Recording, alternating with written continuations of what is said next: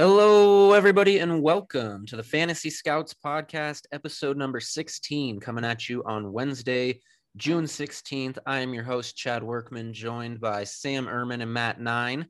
Today, we are going to talk about some of our hopeful slash potential breakouts, guys that we like uh, in certain situations that we could see a breakout happening for this season. Uh, remember, as you're listening to this episode, please head on over to patreon.com backslash fantasy scouts.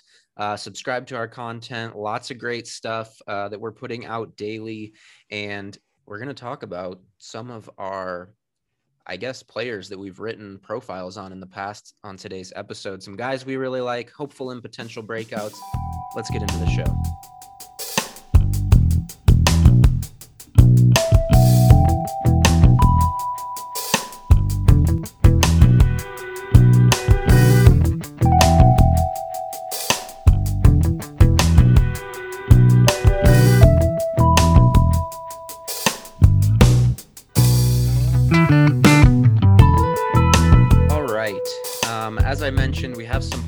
Today that I know we've written about before, some guys that we're excited about, excited to see what they do. Uh, a few second year receivers that we're going to start off with. Sam, why don't you tell us about uh, one of your potential breakout players for this upcoming season? All right. So um, if you follow me on Twitter, you know I talk about him a lot, and um, that's Bryan Edwards. Um, so it was year two. Um, year one didn't go well, but when you look at the factors, I mean, the injury and everything. But the thing I want to talk about is I want to backtrack with Bryan Edwards. I want to like kind of repaint the picture of who this guy is. Um, we're talking about a guy who signed to South Carolina and literally day one was a starter wide receiver. He was 17 years old at the time. Like he literally had to have his parents give him permission to go play college football. Like you have to have a permission slip if you're 17 years old to play college football. He played in 48 career games. He caught a pass in 48 career games. He was drafted in the third round. He fell because he broke his foot. That's not, you know, can't hang that too on him too much. Um, he was so good in camp last year. He was the week one starter, and that was with no offseason, no OTAs, uh, makeshift training camp, and was starting. So here's where the meat of everything gets really interesting. You're talking about a guy who's 6'3, 212, and he's put on weight this offseason. He looks good. He looks really good. Um, but last year's number one wide receiver is gone. And I hate the vacated target argument, um, but 24% of Derek Carr's pass attempts or over 120 are gone. That's a lot of opportunity just sitting there. And the, the there's the old saying that media people use is the NFL only tells you truth two times a year in the draft and in free agency. Um, in free agency, they, the Raiders did go out and replace Nelson Agholor with a lesser version of Nelson Agholor, John Brown, 32 year old, often hurt John Brown. Um, and don't get me wrong, like John Brown's a very good football player, um, but he's aging. Um, you know, and he's kind of more there to be that that veteran leadership role, and he's going to play. I mean, he'll definitely get some of those targets, but um, the more thing is they didn't draft anybody. So you're looking at Henry Ruggs, Bryan Edwards, and a 32 year old John Brown as the starting wide receivers. Um, it seems pretty clear to me on who you'd want the big bodied um, possession wide receiver. Um, the, he was hurt last year. Obviously, the inj- injury kind of slowed him down. But the thing I want to talk about is the other day I was going back and I was watching the last two games of the Raiders season, and I believe, Chad, you might remember better than me, but I think the Raiders played Miami and Denver. Um, but I'm not. I, I know one was Denver because he caught that touchdown in the end zone, but right. I don't remember who who was the second team that they played in the two week span, the last two weeks of the year, because I want to talk about that. They played Miami. That was okay. So it was Miami. That, yeah, because because Gaskin beat him at, at the at the end there, and then I don't remember who the other okay. one was. Yeah, yeah, so it was Denver, Miami. But I was watching, and um, I was watching the tape of those games the other day, and I found it very, very interesting to see that that was close enough to when Bryan Edwards was probably 100%, if not close to it.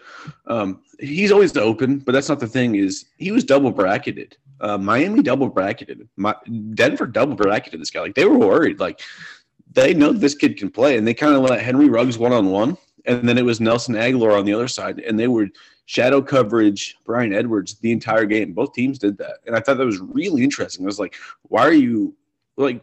you know, like you don't typically double bracket somebody unless you're worried about them. And he still beat up um, Denver a little bit. Um, but the, so teams are taking notice, and from earth from the early offseason OTA reports, um, you know, like I said, he's bulked up, but it they're buzzing. Um, all reports out of Las Vegas says he looks good.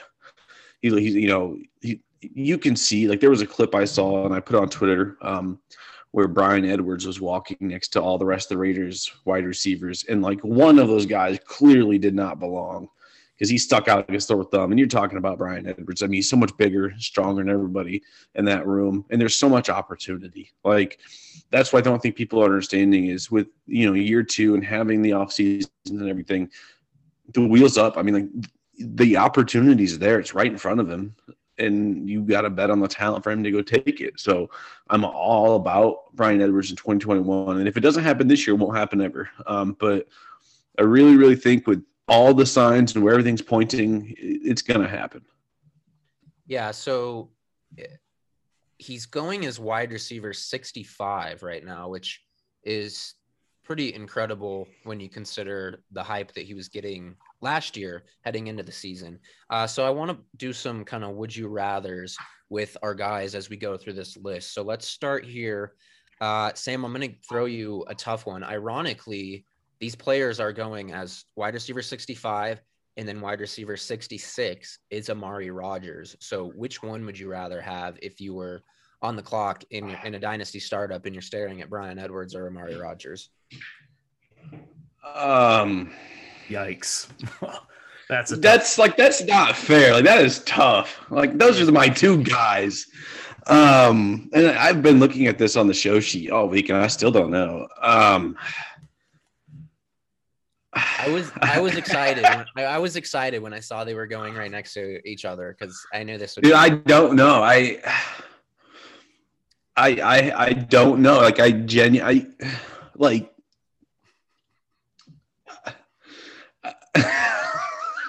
I don't have an answer. I don't know. Like you flip a quarter, best two out of three. I think for yeah. me, I liked Edwards as a prospect more than I liked Amari Rodgers personally. So I probably lean Edwards uh, at this point, but obviously with Aaron I Rodgers' situation, putting, that's it's that's tricky right now. I think putting like thoughts and emotions and everything aside, I would go Edwards, and I say that because you know he's got the the upside and the the profile to be, you know, um, an alpha. And there's a small chance, but there's a chance where Aaron Rodgers is the quarterback for the Las Vegas Raiders week one. Um, and if that happens, would I rather have the guy who the previous quarterback compared to? Okay, so this is it's going to get complicated, but th- here with me for a second. Would I rather have the new younger wide receiver who the previous quarterback, Derek Carr, compared to his college wide receiver, who was the the new quarterback's NFL star wide receiver? You guys with me on that, or did I? Yep. You get what I'm saying, Adams. though. Like, Yep. Yeah, he comped. Um, yeah, so Derek Carr comped him to Davante Adams. So it'd be really ironic, in my opinion, if you know Aaron Rodgers comes in and gets this new player who's supposed to be Davante Adams. Um, but you know, it's hard to make those comps. But I think of those two, I'd go Bryan Edwards and hope on you know the potential of being the guy and you know having the size uh, because size matters to me. So um, That's what she said. That right. is what she said. Wow. Let's just uh, uh real quick. I'd, let's I'd just like to, to I'd Matt. like to throw that out, throw this out there. Uh, oh my god! As, as far as value to the organization on that particular comparison that you have there, Bryan Edwards, round three, pick 81, Amari Rodgers round three, pick 85. Wow. So they're viewed basically this in the same light to the respective organization. That's that's interesting. That's a good point. Yeah. So what? Where do you land, Matt? I, I should know how to pick them, don't I? Dang.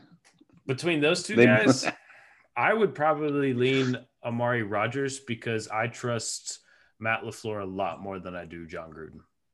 Okay, Yeah. fair. Well, it'd be great if you know you pick Amari Rodgers and he hits because the quarterback, who I'll later talk about, hits. So Right. Yeah.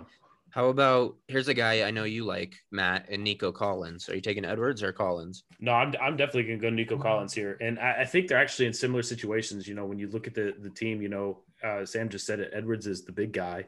Ruggs is your, your deep threat, you know, your quick slant, smaller speed guy. And then, you know, Nico for the Texans is your big guy. And then you got across from him, Brandin Cooks. So I like Nico. Uh, the quarterback situation is definitely not as good as as the Raiders will have this year, but I think looking long term for dynasty, um, I like Nico, the player, the physical profile, a lot better. And how about you, Sam? Are you taking edwards I guess there? I, I, yeah, I, I would. I disagree, but like, I like Nico Collins. Like, don't get me wrong, but as, as a personal preference flavor, I guess I would take um, Bryan Edwards. Um, I liked his film a little bit better, um, and he has the better analytical profile. Um, Nico Collins just happens to be bigger, faster, and stronger, um, which I mean definitely matters. Um, but you know, I thought you just said that size matters. Why wouldn't you want the bigger, Yeah, it faster, does. stronger guy? Like it's a situation. Well, but because like you know, on it's not all about you know size. I mean, it's not all about size and speed. Like I mean, like it, It. Chad, you've an got to stop looking at me. It, it, it, ma- Yeah, nah, and the, there's other things. Yeah. and the tape, and you know, and I do analytics do matter to me. Like, but like, I, I don't live and die by them. I mean, like, if I was picking between you know two running backs, so I've got graded out the exact same, I would take the guy with the like the better analytical profile. Um, and that's how I've always done it. So with those two guys, I would take Edwards, but I mean, like, I'd absolutely like to take a swing on Nico too. yeah. The title I- of this episode is going to be called "Does Size Matter?" That'll be enticing. Li- All right. Listeners will be clicking and ready to listen to that. Um, I think I'll I think I'll lean Edwards there, but that's a close one. How about uh, one of my favorites that I I really like, Parris Campbell or Bryan Edwards? Yeah, give me Bryan Edwards. Uh, I like Parris Campbell, and I hope he can stay healthy. But I've seen two years of it, and you know, like I'm not going to bet on health on him. And uh, the, you know, I'd rather have the bigger, faster, stronger guy in Indianapolis than Michael Pittman. So Yeah, I think okay, he's not faster, but I think I'll, I'll take the the dart throw with Edwards on Campbell, and that's again, like Sam said, not because Campbell's a bad football player, but we've seen seven games in two years out of Campbell. Like at some point, you got to draw the line in the sand. Yeah. So teaser, I thought about putting Campbell down as one of my guys for this episode, but really all there is to say, like he's a good player when he's on the field, but if he's not healthy, it doesn't matter. So I think he, I think Campbell could have a breakout season. I probably lean him just because I really like the dude, but it's obviously a huge question mark if he can even stay on the field. So, um, Hold on, I'm looking something up real quick. okay. Uh, oh, of course, it doesn't have it. Yeah, I would like to point out that Michael Pittman is actually faster than Bryan Edwards. Just clear that up. Okay. Thanks for that tidbit. Yep. Uh, perfect segue to your um, potential hopeful breakout, Matt. Why don't you uh, why don't you tell us about your guy? Yeah, I am all over Michael Pittman Jr. at cost, above cost, below cost, the side of the cost, all the cost. I think he is about to explode in 2021. And then, then in parentheses next to that, assuming Carson Wentz can get his shit together in parentheses.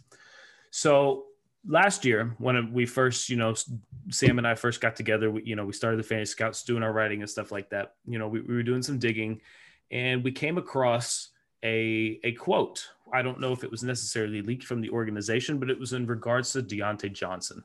How uh, even though Diontae was drafted in the third round by Pittsburgh, uh, the Pittsburgh Steelers had a first round grade on him. So, in a theoretical sense, you know, if worse came to worse, they wouldn't have had a problem taking him in the first. So, how does that relate to Michael Pittman? Well, I did some digging, and it turns out that Frank Reich in the pre draft process last year only had one wide receiver graded higher on their board than Michael Pittman, and that was CeeDee Lamb obviously CeeDee Lamb, what did he go? 16, 17, somewhere in that range to Dallas. And then right at the top of the second round, the Colts took Michael Pittman Jr. And I want to read this quote uh, real quick from Reich. Uh, he said, We wanted a big body.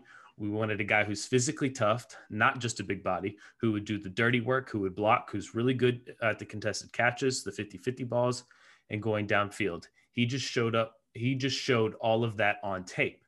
And then it goes on a little bit further down where the the GM, uh, or excuse me, the owner Jim Irsay, uh, would would talk about um, how in the beginning of February, when when the head coaches and stuff like that really started to dig a little bit deeper on these guys that they were looking at, Frank Reich literally pounded the table. There's a quote here. It says literally pounded the table for two months to get Michael Pittman.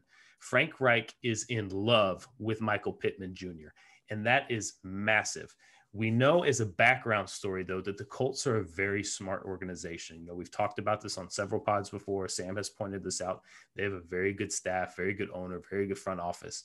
They don't make stupid decisions. They don't waste draft picks. They spend their money wisely. They always have money available.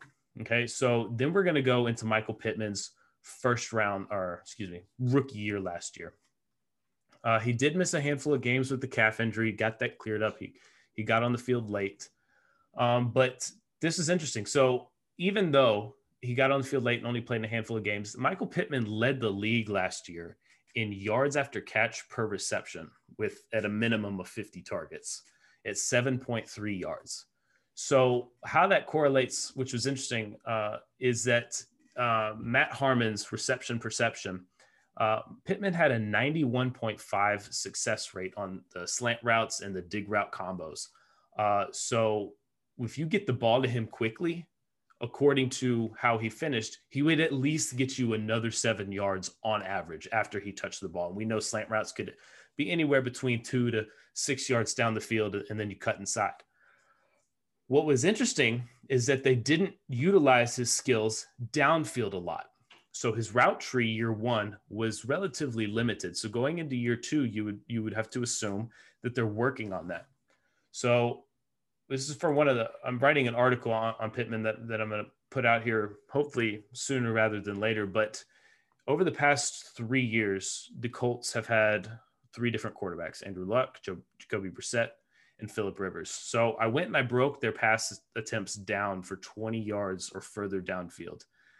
Uh, luck um, was three years ago that would have been 20 the year 2018 that was frank reich's first year yeah Luck threw 75 balls 20 yards down, as a minimum 25 yards downfield.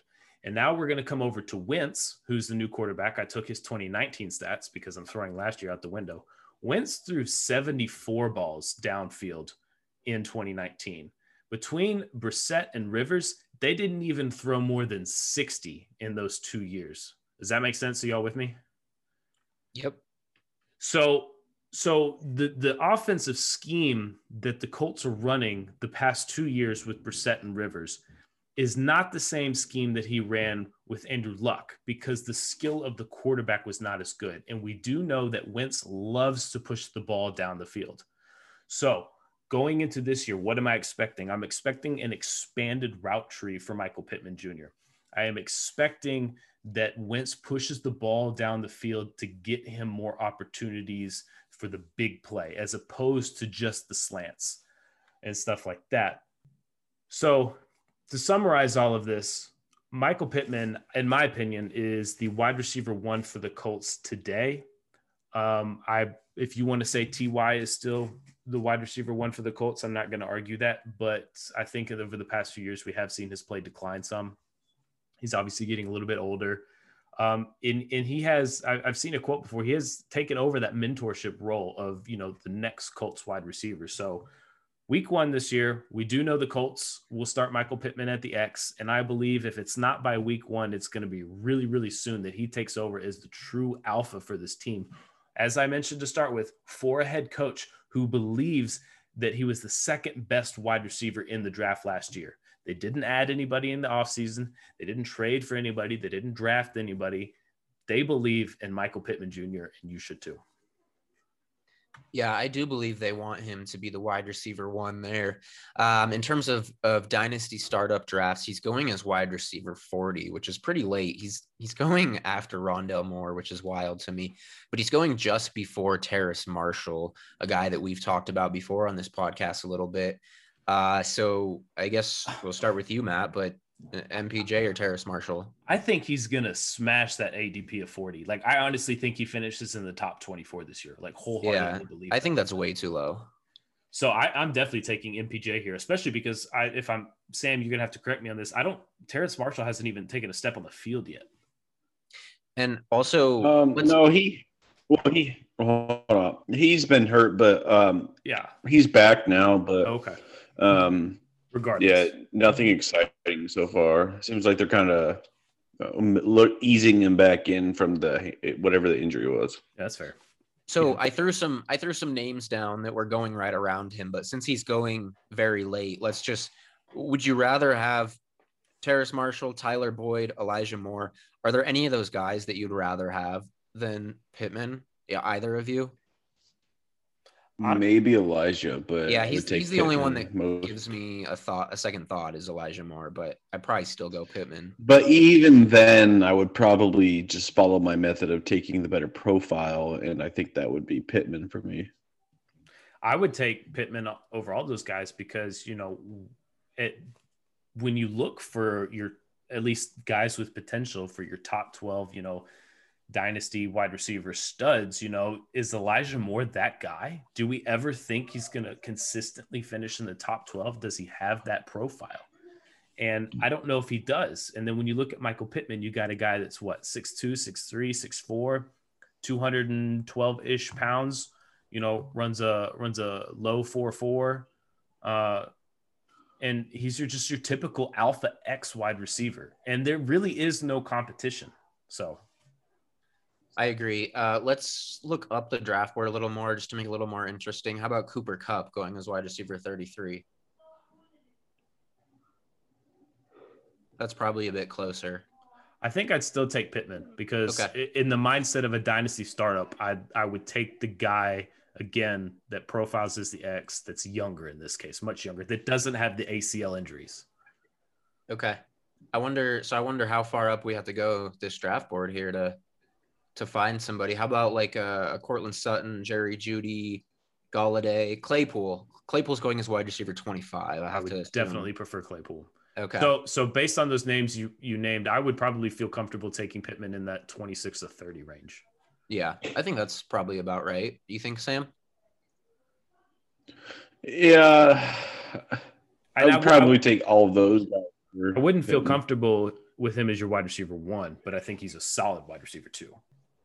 Yeah, I think that's fair. Either way, him going as wide receiver 40 is is kind of criminal. Um, he should be probably up closer to 30 at least. But um, yeah, so I think we all like Michael Pittman a bit. He's I, I do think the Colts want him to be their their number one. You guys got any last thoughts on Pittman before we move on? No, sir. All right, let's go ahead to one of my guys here is Laviska Shenault, second year player for the Jacksonville Jaguars, one of our favorites around here. Um, there's a number of reasons I like Visca. I will admit I wavered a little bit after the ETN pick because we had uh, Urban Meyer saying he wanted Kadarius Toney. He wants to use ETN kind of in that receiver like uh, maybe slot receiver, jet sweeps, a lot of uh, kind of Percy Harvin type of role which I felt could put a dent in Shenault's value. But the more I've thought about it, I, I don't believe that's the case. Laviska is a guy who who can win on the outside. He's a guy who let me just give you some numbers here. He was second among rookies in passer rating when targeted last year. Uh, he led the league in wide receiver uh, missed tackle rate at 28.9%. He led rookie wide receivers in contested catches and contested catch rate. And part of the reason, well, there, there's a lot of quotes from this coaching staff coming out so far already this early on um, in, in, camp here. Darrell Bevell has made it clear that he wanted to see the development of Laviska Shenault as a pure wide receiver this offseason. That's a quote from Sports Illustrated John Shipley. He wants to see Viska win on the outside, which he is doing. Um, Bevell also said another quote from him he's a big, strong, physical player and a guy that really needs the ball in his hands. So that's the first thing that you've got to figure out. How do we give it to him and what does it look like? there are easy, simple ways that you can kind of hand him and get it to him, but there's also routes and things. So that's where I wanted to progress to and see what he was able to do as a wide receiver. And I really like it. So they wanted him to show that he can be a pure wide receiver and win on the outside. They will, I mean, you can see it in the quote here. He he mentions handing him the ball. So it's not out of the question that they use Viska, you know, wildcat, handing him the ball, maybe some jet sweeps and stuff, but they also want to allow him to win on the outside as a a pure wide receiver again. Um, you know, there, there's just so many quotes I could go through on Viska, but I think he really fits. He really checks all the boxes of a breakout receiver. He's he has the draft capital, he has the college production, he has the profile. Um, he's go he's a second or third year wide receiver, which is usually, you know, those breakout years. He's in an offense with an up and coming young, potentially elite quarterback. And he's in an offense where there's not necessarily a firmly established number one. I know DJ Chark is there, but he he's really had one good year. I don't think Chark has been as good as a lot of people think. So there's kind of a window there, I think, for Viska to take over that number one role. Plus, Chark is going to be a free agent next season. And if Laviska can step up this year, as I think he will, there's a very good chance that they let Chark walk, who is going to be one of the better wide receivers on the market next year and has a chance to get paid probably more than Jacksonville is willing to pay him.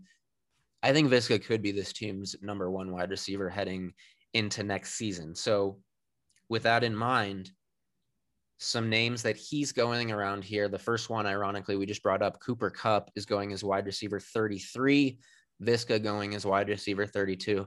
I'm taking Visca in this scenario. What do you guys think? Yeah, I think um, I'm, I'm with you there. I'm going Viska over Kupp for sure.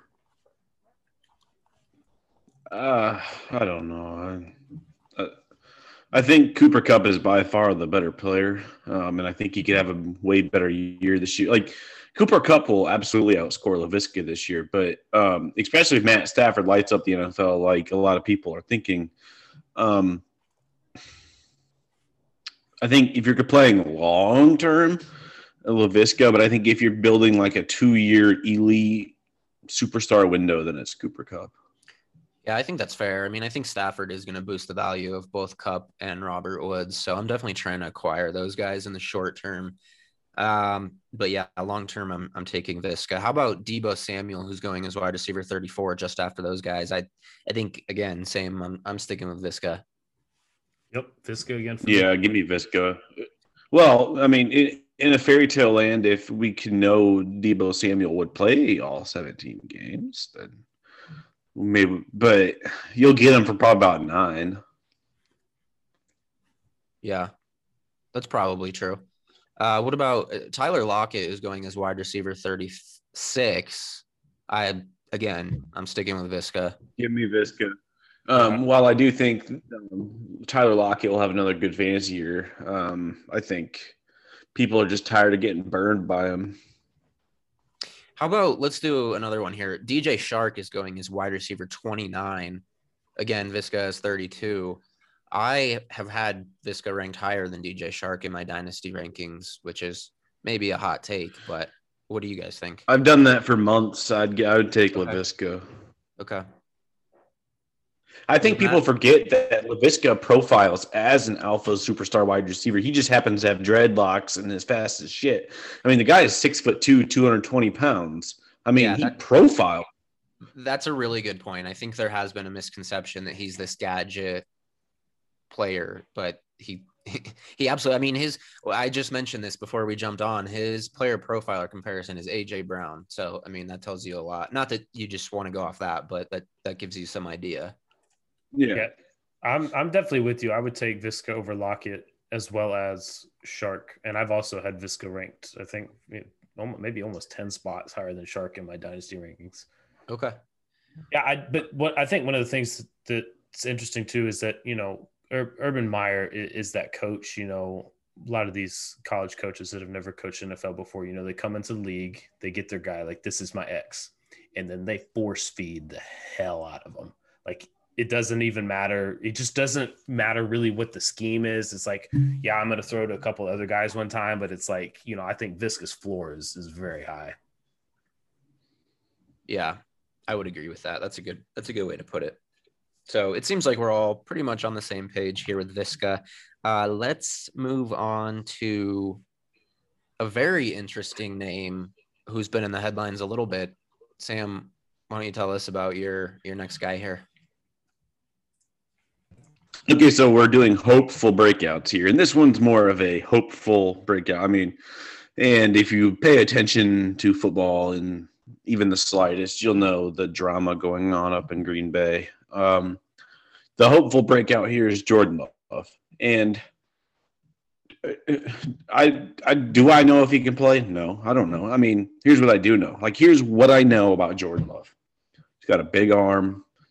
He's a really good athlete he can make all the throws. I mean, he's stupid raw. His footwork was horrible. Um, but guys like him, and I've paid a lot of attention to Green Bay's um, OTAs and stuff like that. And the players are raving about him. Like if if if Jordan Love couldn't play, they would be more like hesitant. And they seem to be like, okay, like yeah, this guy can play. Like um, you got Davante Adams going, oh, this guy's got it. I can see it. You know. Um, you know, you don't want to read into the tea leaves too much, but it kind of seems like the way he handled, like sometimes, and, and maybe this is just me. I had never seen we up until like this week, we had never seen a Jordan Love press conference. We didn't know how he handled himself. He handled himself like he's gonna be there a long time. Like I don't like. There's sometimes you can just watch an interview and be like, okay, this guy gets it. Like he from a perspective of what the teammates say, how he works, and the way he carried himself for the press conference, you know, he checks all the boxes.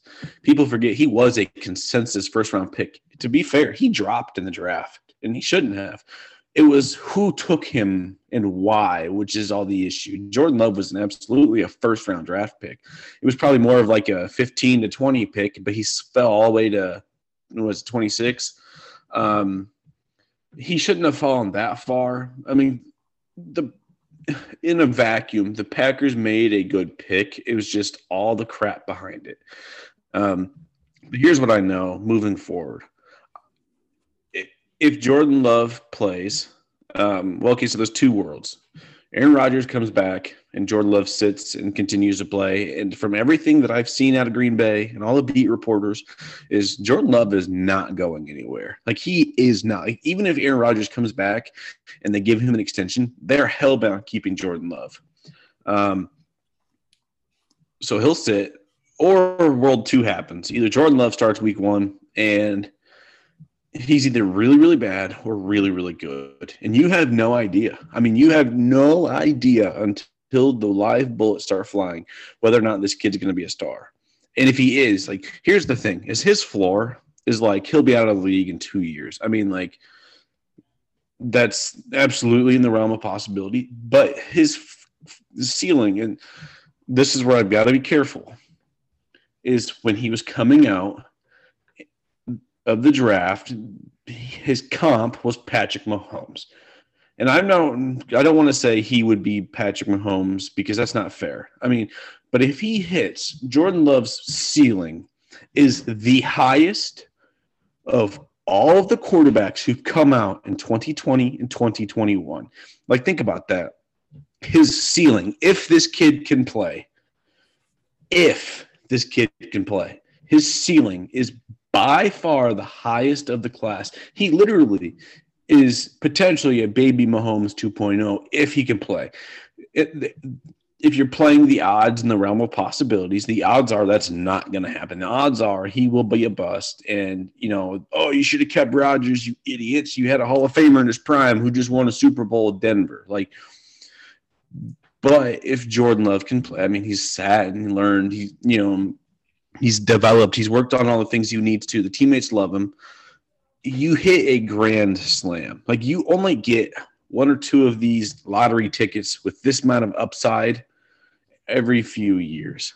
Um, and if this kid can play, I mean, it could really change the dynamic of the NFL. Like that's what this kid's ceiling is, and you don't need to know his floor because I mean we all know it. I mean, we don't know if the kid can play. I mean, he can flat out stink.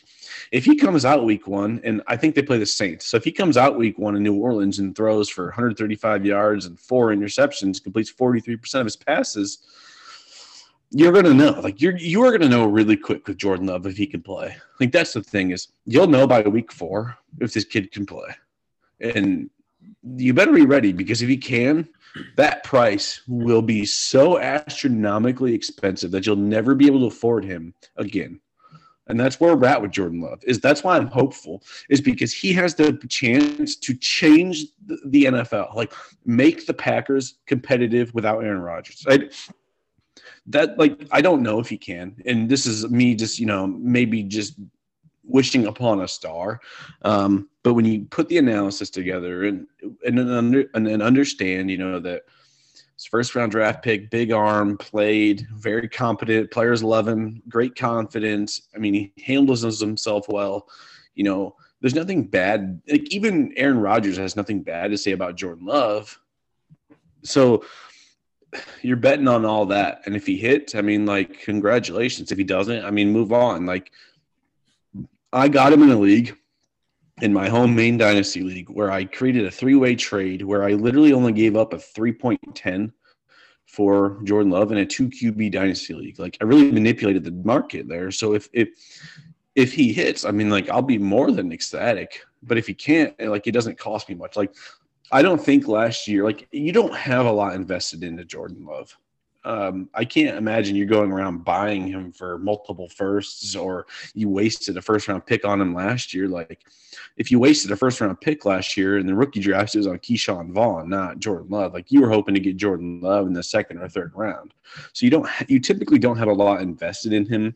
And especially when the reports are, oh, you know, he can't play, yada, yada, yada. Oh, he, he got intercepted or, you know, he's, he, he couldn't complete a two minute drill. Like, he, you know, he, odds are like you don't have a lot invested in him, and if he hits, I mean, you could be looking at like a Josh Allen value spike with this kid, and that can change a complete dynasty rebuild. That can change. I mean, like that's how powerful like his upside could be. But you also have to understand that there's a chance where he's out of the league in two years. So you're really just hoping on him.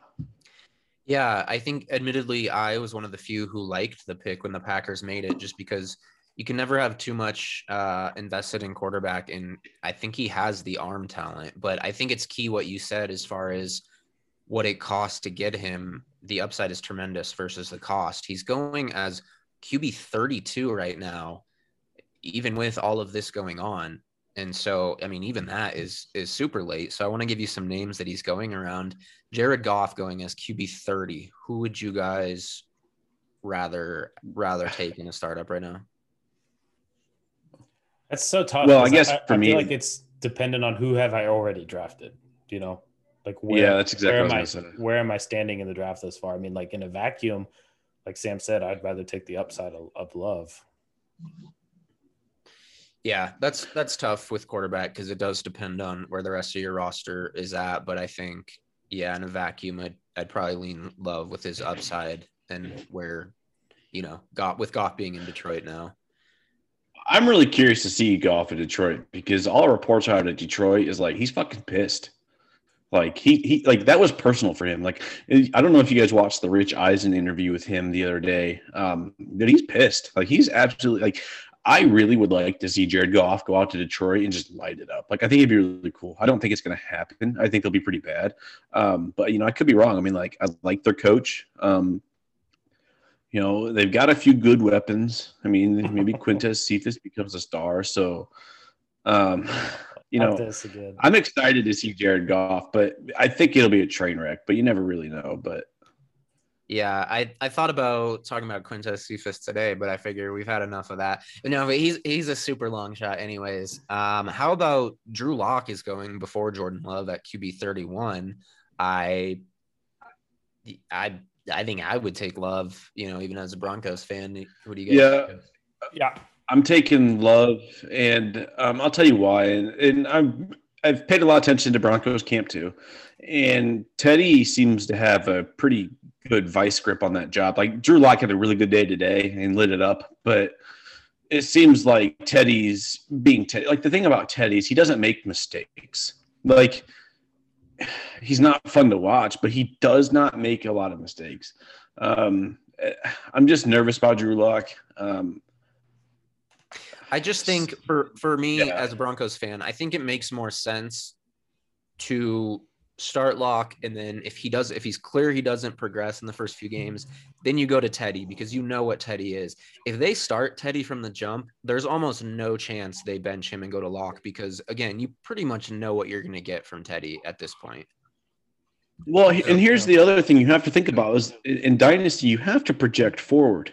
And if you're projecting forward and assuming that Aaron Rodgers is with all the information we have, if you're assuming Aaron Rodgers is not in Green Bay, where is he going to go? He's got really two landing spots. You got a 50-50 shot on him just tanking Drew Love or I mean Drew Lock. Um, you know, and Jordan Love's value right now is kind of more so baked that he can't play and he's a backup. So, you know, the minute Aaron Rodgers is traded, I mean, Jordan Love's value takes a huge spike, even if he can't play.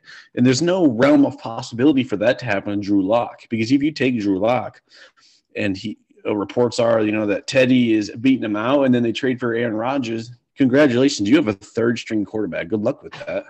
Yeah, I think in terms of just the odds, I think the odds are better that Jordan Love is a starting quarterback like a year from today than than Drew Lock is in the NFL. I would I would think. Well, Jordan Love's going to play at some point. It right. we don't know when, and we don't know if he can play. Go ahead, Matt. What do you what do you got? I was just gonna say I, I would take Love over Lock as well for that exact point. Like you know we know Love's gonna start and Lock. Mm-hmm might be on the way out. We don't know that for certain, but you know, with this mindset of a dynasty startup, like you're drafting somebody who will play versus a guy who we're not sure how much longer he'll play. I think this last comp is a little, or would you rather, I should say, is a, is a little more interesting. It probably also depends on your roster construction. What about Jameis Winston or Jordan Love? Because we know Winston has a lot of upside, mm. but both of them are like guys that could hit and have a ton of upside. Both guys could be out of the league or or at least not starters within, you know, another year or two. I think I'm going to be a little bit different here. And I'm actually going to say love again. And here's why. Uh, whether you want to believe it or not, Jameis Winston and Tay- Taysom Hill are in a QB battle. And there is a chance that Taysom starts week one there is a chance that both of them play every single week, hurting each other's value. And again, we circle back to we know love is going to play. Like that that's just that's just kind of where I'm at with it. You know, like like Sam alluded to, you know, the price of love versus the potential ceiling outcome, or even just 80% of that ceiling, or just 75% of that ceiling. That's a huge win for you if, if he's on your squad whether you want to keep him or, or flip him for profit. So uh, for me, when, when Sam, you know, talks of lottery tickets of this high of value, if that pay, what that payoff is, I'm, I'm going to take that more often than not. Um, I, I, I, I was going to take Jordan Love as well, um, for some of the same reasons, but Jameis Winston's upside is astronomical as well. But, um, the nerve wracking part is it early reports out of New Orleans is that Taysom is leading and that's not what you want to hear if you're you've if you've held on to Jameis Winston the past two years. Um, you know, for a fantasy purpose, Michael Thomas was still elite when Taysom Hill started, and then um, Alvin Kamara will be fine. I don't think he'll have over 100 targets, but I think he'll be fine. He's good enough. Sean Payton's not stupid, but I don't want to talk about the Saints, but it, it just doesn't seem like there there's a chance that you know Jameis Winston never plays. Um, and there's the chance that and Jordan Love will play. We don't know when. And for some of the same reasons said, I'll take uh, Jordan Love as well. Yeah, I think I agree. I, I if if I knew Jameis was the start, like if Taysom Hill was not on the Saints roster, I would probably take Jameis, or if he was in another situation in like a good offense. But the fact that I do think Taysom Hill is going to get significant run this year, whether he's the starter or just kind of trying to rotate in. Sean Payton seems set on using him in a variety of ways, which could definitely hurt Jameis's value, even if he is the starter. So I would tend to agree there. Uh, let's go ahead and move on to Matt's second uh, hopeful breakout. Who do you got for us, Matt? So my second guy, uh, I'm kind of coming onto the idea that Dallas Goedert might actually lead the Eagles in, in targets this year. And I know that's kind of crazy to think about, but Dallas Goedert uh, 2018 had 46 targets, 2019 86 targets, and last year playing only 11 games, we know he had the ankle issue. He had 64 targets. So he, through three years, he's had 196 targets, and that's as the backup behind Zach Ertz. So now we do know that Zach Ertz will not be on the team this year, whether it's via trade or he's cut. And from what I'm gathering about what this new look offense is going to look like for the Eagles, uh, Sirianni, and with when he was with Frank Reich last year, used multiple tight end sets on 29% of their offensive plays last year. Uh, from my understanding, Sirianni is not going to implement two tight end sets nearly as often in this new Eagles offense. It's going to be more wide receiver based with one tight end. And that one tight end is Dallas Goedert. And we can believe that because Dallas Goedert is Richard Rodgers. Like that's his backup. And that's that's a quality backup, I guess. But he's clearly a backup. It's not like you're excited about Richard Rodgers being a tight end one or being used in two tight end sets. So I think our three main guys here are going to be DeVonta is your X. Uh, Reagor is going to be your your Z. You know, move around, might play some Y, and then Goedert is going to be your tight end who also lines up in the slot. Now, what is interesting about Goedert compared to the other two wide receivers is he is by far the biggest. He is the most physical player that they have, pass pass catching weapon, uh, and he's going to be an absolute red zone nightmare deployed properly. Now, over the past three years that Sirianni has been in in a in a coaching position to where he has a significant input onto who's playing, what the scheme kind of runs like and feels like that. Um, the tight ends that he's coached in 2018, tight ends under him finished as uh, with the PPR rank of they were number two. In 2019, they were 11, and in 2020 last year, which we saw with the combination of Doyle, Burton, Mo Alie-Cox, all this nonsense. They they finished combined as as one tight end twelve. Uh, so in his three years of, of coaching significance, he's produced in theory a tight end one every single year, and he did that actually in 2018 with Jack Doyle as the tight end two. Uh, and who who were the receivers? It was Ty, and who was the other one? It was I think it was just Zach Pascal. So I think in a vacuum, we would say DeVonta Smith and Jalen Reagor are probably a better duo, right? And right. I would say that Goedert is a much better tight end than Jack Doyle. Um, so that that's just kind of where I'm at. I, I think I think Goedert is a lock for 100 targets. Um, according to Player Profiler, uh, the Eagles were fourth last year on pass plays uh, per game, uh, attempts per game uh, at 41. I don't think that number comes down much, if any. I still truly believe the Eagles are going to be a very pass friendly, pass heavy offense to at least start the year, depending on kind of, you know, what it looks like. Um, I think Miles Sanders is going to get a ton of targets. I think uh, Kenny Gainwell is going to get a ton of targets. Uh, and then all these wide receivers are going to get a ton of targets. You know, this is about getting the ball out quickly and in space with the occasional, you know, deep shot. And that's kind of, you know, the opposite of what we saw last year. Uh, we saw Pederson with a lot of deep shots, and that that really wasn't helping the offense because, as we know, those are obviously the more harder uh, completions to or attempts to complete. So I like the Eagles to be very pass friendly. Uh, I like Goedert to see 100 targets, and I like him to be the main beneficiary in the red zone.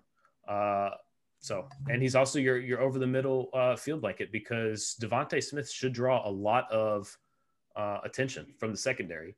And then if you got Reagor, you know, you you he breaks loose on one screen, maybe two screens or, or quick slants in a game, you know, gets two catches for 30 yards on something like that. Then you got Dallas Goedert just sitting, you know, 10, 15 yards down the field. And his average depth of target last year was the biggest it was in his career at 9.1 yards uh, per target. So he is more of a downfield threat than he is an actual blocker. So I like Dallas Goedert to finally break out into that. He's in that kind of floating around, maybe in that 1B tier, you know, of tight ends, maybe in tier two. I like him to take to elevate to that next tier uh, of tight ends. And we all know he's super athletic. Like this guy is a freak athlete. And if I'm not mistaken, he's only 26 years old. So I feel very comfortable with him as my tight end one. And he could be your tight end one for the next six, seven years.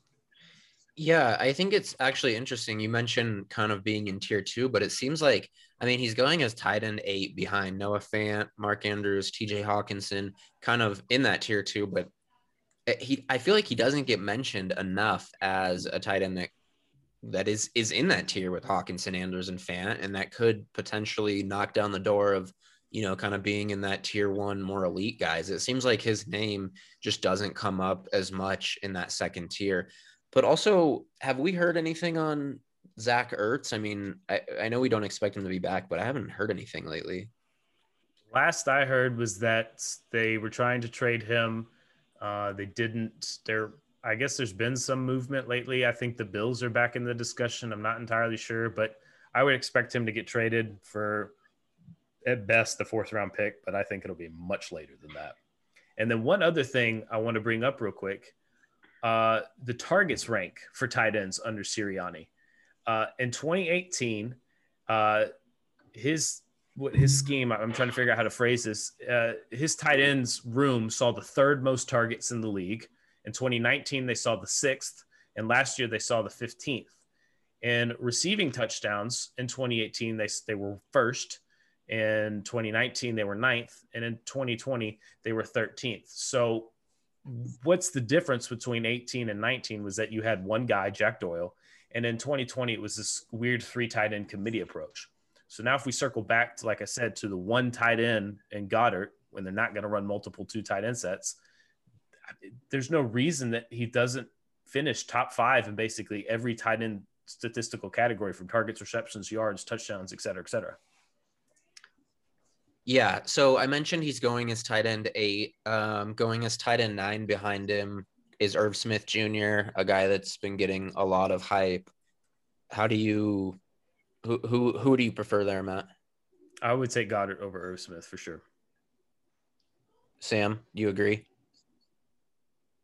Um, yeah, absolutely. Um, but I do want to point out that, like, I like a lot of what Matt said, and I do agree that you know go get Dallas Goedert, but uh, there's a pretty large drop off in my opinion from Andrew Luck to Jalen Hurts. Even if Jalen Hurts is really good, I, I mean, like, I don't think people will remember like how good Andrew Luck was. Like, his last year. Like he, so yeah, you I know, mean, Andrew Luck could have a lot to do with some of that success. Yeah, I, I mean, I, I get that. Like, I'm not comparing quarterbacks, but you know the way that the yeah. offense funneled. Then you know when you look at it, it's like even if you have a bad quarterback, those targets are still going to that player or that position.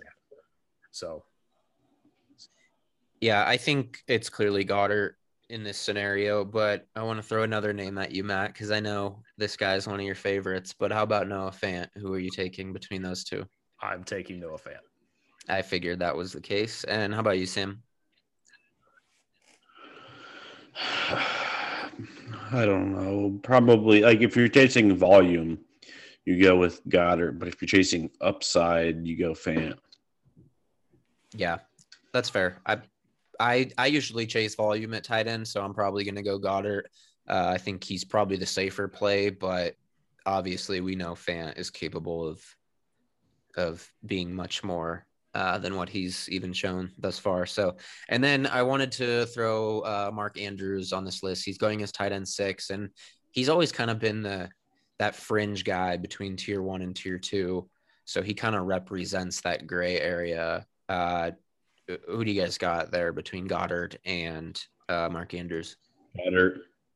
Goedert. Yeah, I'm gonna take Goedert as well. Yeah, me me as well. I I'm I think it's time that Goedert, Hockenson, and potentially even Fant break through and, and pass up Andrews uh, this season. So I feel like that's that's the trio of tight ends. That's like the next like Kittle, Waller, um, and Kelsey. Like once like it's those three, and then those three you just named Goedert, Fant, and and Andrew or Hockenson. So mm-hmm. it's like you know they'll elevate, they'll push themselves up into that tier when those guys kind of fade out or even join them here sooner than later. Right. And then obviously Pitts in the mix as well, yeah, but Pitts I do agree with that. Yeah. Um, okay. I'm going to throw my last uh, uh, potential or hopeful breakout out there.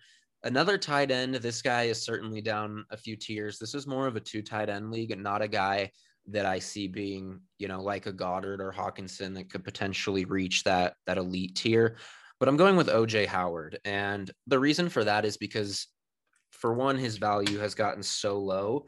He's going as tight end 27, but he, I mean, people forget he was out producing Gronk by a wide margin in the first few weeks before he went down last year. Now, granted, I know Gronk was just coming back after a year off, but still, I mean, the first four weeks, OJ had 146 yards and two touchdowns compared to Gronk's 88 yards and zero touchdowns. Um, I mean, he was targeted, let's see, 19 times in those four games. Uh, so he was very involved. Brady was looking his way. I remember just watching it and being like, wow, like Brady and OJ Howard are building this connection how is Gronk even going to fit into this offense? And then obviously OJ went down and, and Gronk kind of his role grew as the season went on. But I'm not so sure that OJ Howard, I mean, obviously he's the younger, uh, you know, better athlete at this point, but Gronk has dealt with injuries. He's he's starting to get up there in age. He's only coming back for a year. Um, and then even OJ Howard is going to be a free agent after this year. But I think at tight end, going as tight end 27, I think he has a chance to to even get up as like a high high end tight end two and be the better player this year as opposed to Gronk. Uh, what do you guys think? I'm going to throw some some more comparisons or who would you rather guys at you. Austin Hooper is going as tight end 23, so a few rounds ahead of OJ Howard, but I thought that was an interesting name. OJ Howard at tight end 27, Austin Hooper at tight end 23. Who would you guys rather have? I'm going to go ahead and say Austin Hooper. I wouldn't be happy. How about you, Matt? Uh, I'm going to take OJ Howard in all three of the scenarios you're about to talk about because one, we know how big he is, how athletic and physical he is. He's very fast for for someone his size. Uh, he's got great hands. Uh, he's middle of the pack blocker, I'd say, maybe slightly above average. But I think the thing of note here is that he's a free agent next year. Somebody, and that'll make him almost two years removed from his Achilles injury. Somebody is going to sign him, and somebody's going to use him as their tight end one. So when, yeah. when, I'm looking at this, like I understand OJ Howard is not going to provide a ton of value in 2021 just because Gronk and mm-hmm. AB and Godwin and Evans and and Darden and whoever else, Tyler Johnson, all these other guys that are there. But moving into 2022, I think he could enter re-enter that top 12 discussion. Yeah, I think him and Njoku both. I just got them in both in a startup in a two tight end league. They are my tight ends four and five. But even if you can get one of them as like your tight end three, especially OJ, I like I said, I think he can be like a firm art uh, tight end two this year. So I think he's great as your say tight yeah. end three in a two tight end league. And then next year, he's a free agent and potentially, I mean, and he might even go back to Tampa with Gronk gone and, and AB gone. Who knows? But I think, like you said, I mean, he's 6'6, 251, runs a 4'5, 140 he was drafted at 19th overall. The guy is a really special And, talent. and he's still only 25, 26. he's he's 26. Yeah. Yeah. I mean, he's got, it- if he can I mean- bounce back from his injury, he's easily got like another six, seven years of like elite production if he's there. For sure. And we've seen tight ends. I mean, we've seen 30 year old tight end breakouts. I mean, it, it takes some tight ends some time to get their footing in the NFL. And, and it, so it wouldn't be unheard of for him to break out at age 26. Um, I, I know you said you'll Yeah, take it would. OJ. Ho- Yeah, go ahead, Sam.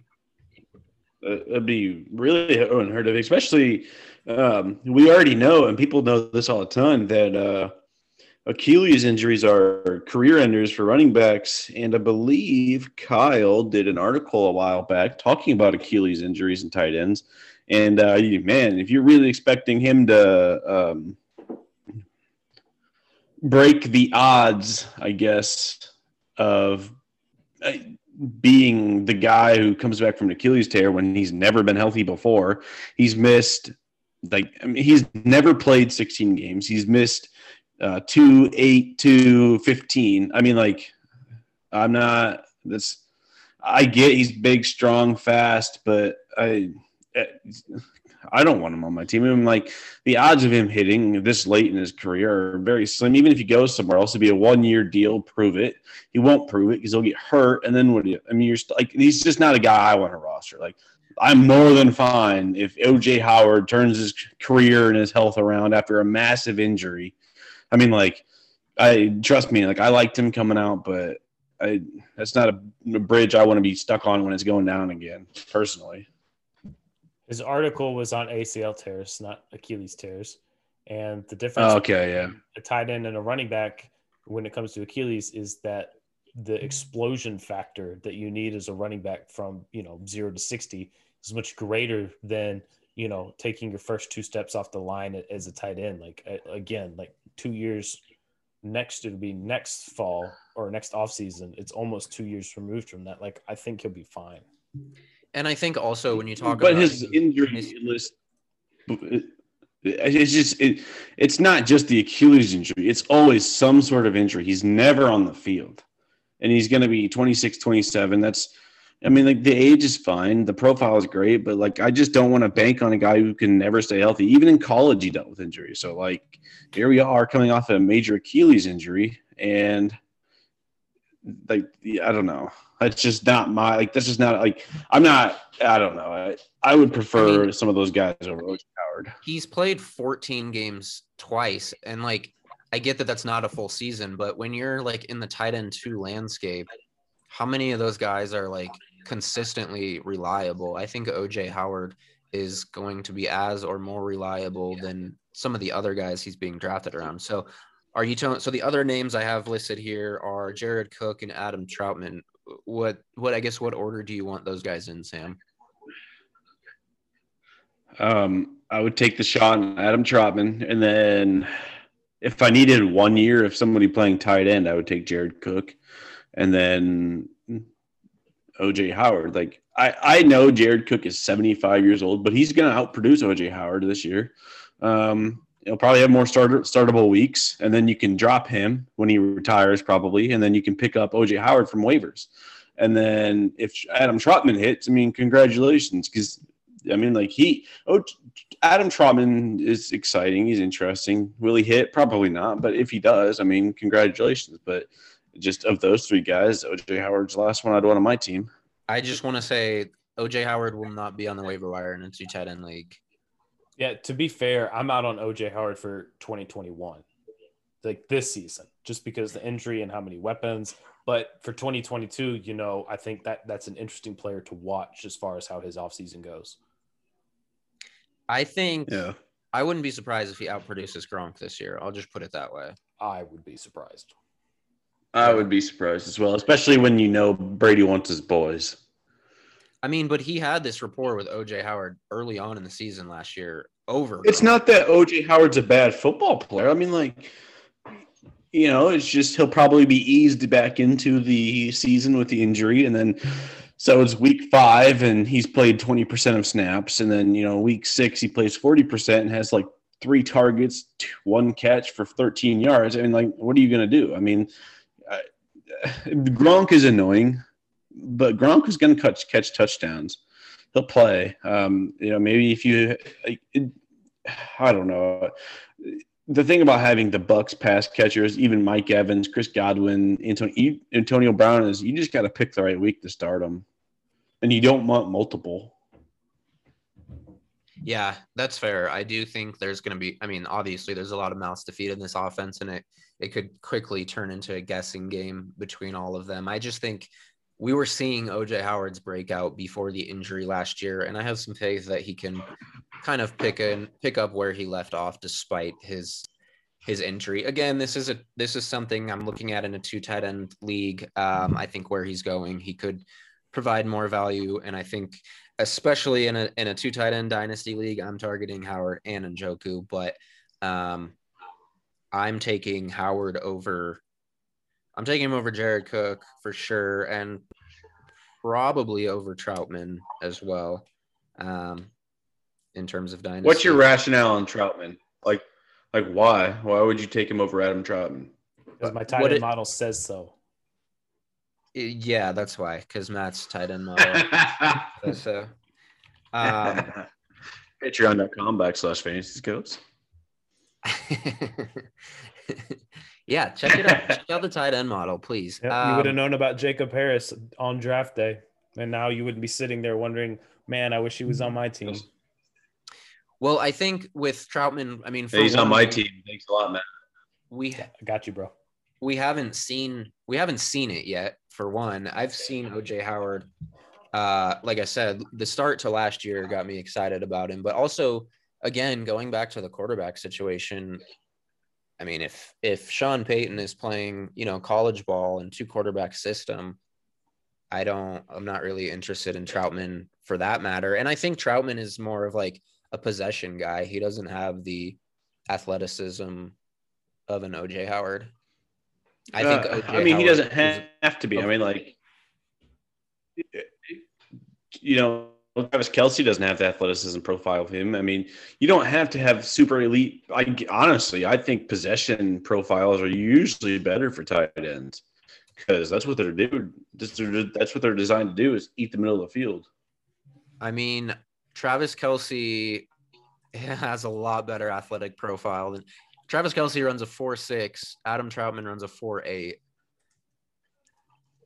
Travis Kelce scored in the 89th percentile in his speed score, 80th in his burst score. His comp is Rob Gronkowski. I mean, I think I think Kelce is a lot more athletic. But to your point, yeah, I mean, a tight end doesn't that elite athleticism isn't a requirement. But for me, I would rather. I still think OJ Howard presents more upside personally. I agree. Uh, all right, that's to do it for us. Uh, remember, head on over to patreon.com backslash fantasy scouts. Check out Matt's tight end model. Uh, like we just talked about, there's lots of models and uh, good stuff. Go check it out there. We will see you next week. Thank you for being here with us on the Fantasy Scouts podcast, where we bring you inside info you won't get anywhere else.